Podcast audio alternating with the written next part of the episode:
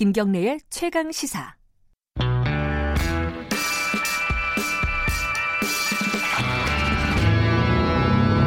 더 이상 웨이팅은 없다. 박대기의 고속 경제.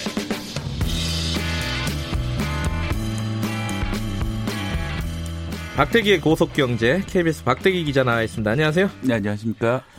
오늘 부동산 얘기. 아, 네. 부동산 얘기가 굉장히 커져 버렸어요. 그죠? 예. 6.17 대책 내놨는데 반발이 국민적으로 약간 저항의 느낌이 있어요. 이게 뭐 효과가 있니 없니부터 시작해가지고 네. 제대로 된 정책이니 아니니 그 와중에 김현미 장관이 청와대에 불려갔단 말이에요. 네, 지난주 목요일이었죠.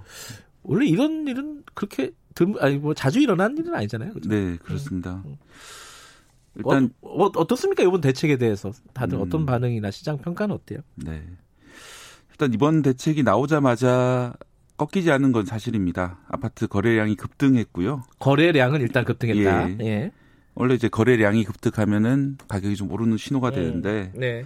6월달 아파트 거래량이 올 들어 월별 기준으로 가장 많았습니다. 음. 음, 벌써 이제 9천 건이 집계가 되는데요. 네. 특히 이제 어, 노도강 금강구라고 하는 이제 서울 외곽 지역 예.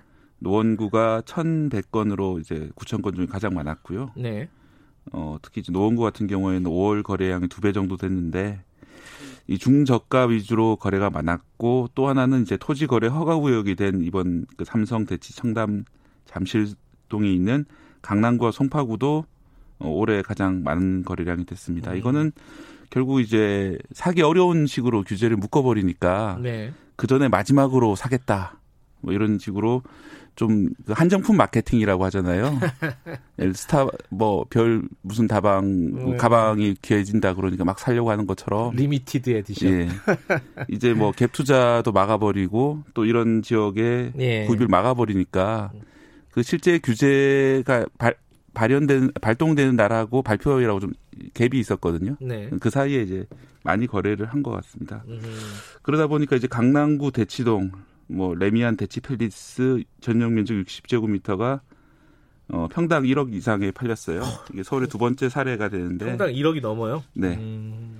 어 이게 이제 2억 2천, 그러니까 기존 지난해 10월보다 2억 2천만 원 높았고요. 네. 뭐 그렇게 팔렸는데 이 대치동 학원 때문에 대치동 지역이 많이 최근에 좀 인기가 있는데, 네. 어, 이건 아무래도 이제 정시 늘린다고 하니까 이제 강남으로 다시 가시는 분들이 많은데 이 지역에 다 오래된 아파트만 많습니다. 뭐 음마 아파트라든지 이런 네, 거 네. 있는 곳이었는데 이- 유일하게 신축 아파트다 보니까 어, 갑자기 가격이 많이 오른 것 같습니다. 음. 그런데 예. 오름폭 자체는 좀 둔화되긴 했습니다. 이제 6월 다섯째 주 한국감정원 시세를 보면요.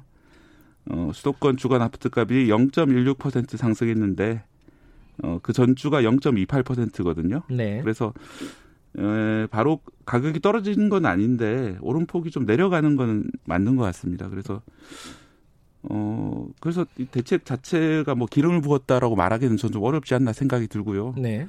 다만 이제 김현미 장관도 말했지만은 대책이 발표될 때하고 시행될 때하고 또 시차가 있기 때문에 그동안 마지막 물량이 좀 소화되고 있는 그런 단계인 것 같습니다. 음. 근데 어쨌든 이게 평가를 완전하게 내리기는 좀 어렵지만은 네. 좀 이를 수도 있다고 볼 수도 있지만은 어쨌든 대통령은 어, 장관을 부른 거예요. 네. 그럼 불렀다는 말은 약간 질책의 의미가 크지 않겠어요? 아무래도 그죠? 네, 그렇습니다. 이제 대책을 내놨는데 예. 뭐 대책이 좀 불만족스러운 점이 있기 때문에 불렀겠죠. 특히 이제 지난주 부른 날이 목요일이었는데 네. 그날 아침에 리얼미터 여론조사가 나왔었거든요. 네. 대통령 지지율이 49%가 나오면서 15주 만에 50% 아래로 떨어졌는데 네. 아마 이제 여당 쪽에서는 이게 결국 부동산 정책이 좀 문제가 있기 때문에 네. 지지율이 떨어지는 게 아니냐. 특히 음. 이제 핵심 지지층인 3, 40대가 아파트 값이 되게 민감하고 예. 불만이 실제로 대화해보면 많지 않습니까? 그래서 음. 그런 것 때문에 떨어진 게 아니냐 하면서 이 대책을 좀 더 마련해야 되겠다 판단을 내린 것 같습니다. 이게 대통령이 그때 좀 주문한 게 있어요. 불러가지고. 네, 음, 네 가지. 것, 어, 어떤 것들이었죠? 네, 첫째는 실수요자, 생애 최초 구입자, 그리고 전월세 거주 서민에 대한 지원 방안을 마련하자. 네. 두 번째는 주택 공급 물량을 확대하자. 네. 이게 좀 새로운 내용이고요. 세 번째는 다주택자 등 투기성 주택 보유자의 부담을 강화하자. 이거는 세금을 좀 올리자 이런 뜻으로 음, 해석이 되고요. 네. 또 하나는 마지막으로는 어, 집값이 불안하면은 즉각적으로 추가 대책을 마련하라 이렇게 음. 지시를 했습니다. 생애 최초 구입자에 대한 지원. 음, 이 원래도 조금씩 있긴 했었던 방, 그 뭐야, 네. 정책인데 어떤, 뭐 새로 어떤 것들이 도입되는 거예요? 네, 일단 뭐 구체적인 내용은 아직 아니고 큰 음. 방향만 지, 금 지시를 한 거라 가지고 예. 지금 주말에도 회의를 하면서 계속 모여서 뭐 대책을 마련하고 있는 것 같은데요. 네.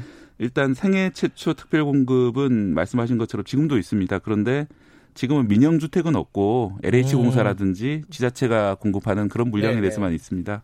한 20%에서 30% 정도 있는데요. 5년 이상 일하고 결혼했거나 혹은 또 자녀가 있어야 되는데 뭐 이런 요건을 맞추면은 첫 집을 구입할 때 음, 어, 따로 이제 그 뭐 전체 분양 물량에서 일부 분양 물량을 따로 빼가지고 이제 공급을 하기 때문에 네.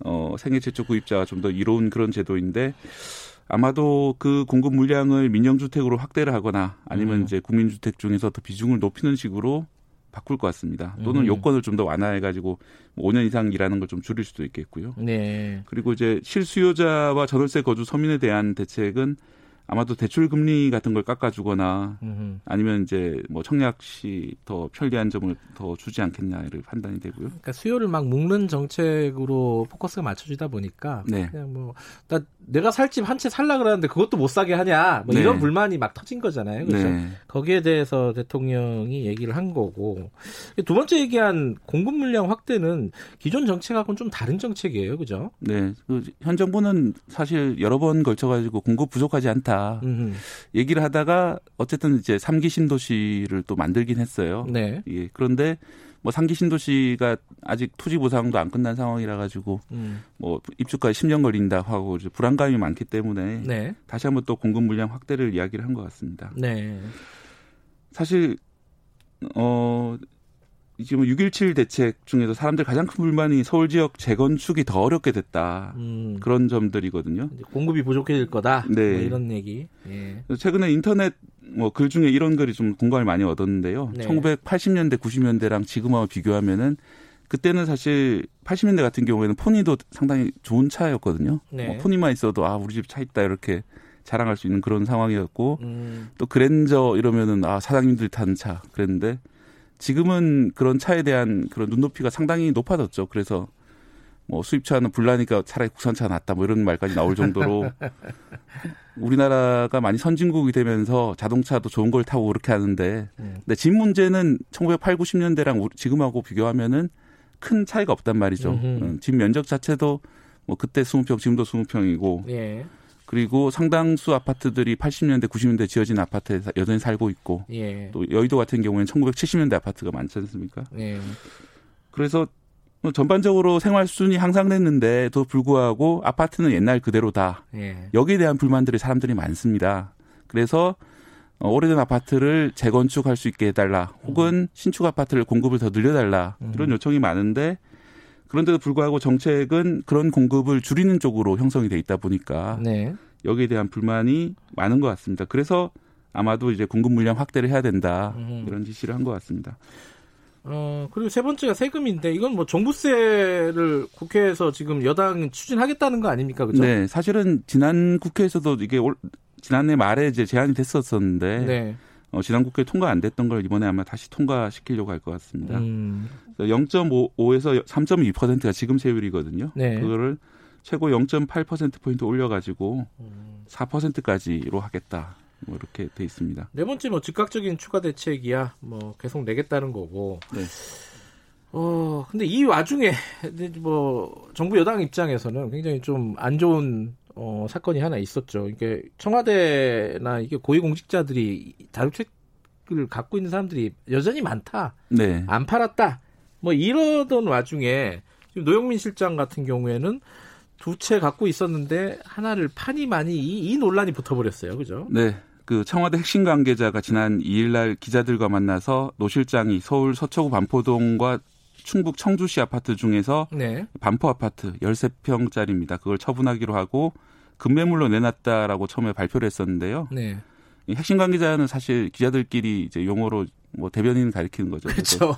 그래서 이제 뭐 사실상 이렇게 보도를 할 수밖에 없는 상황이었는데 45분 뒤에 다시 문자 메시지를 보내가지고 이 반포가 아니라 청주의 아파트를 팔기로 한 것이다 이렇게 음. 정정을 했습니다. 네.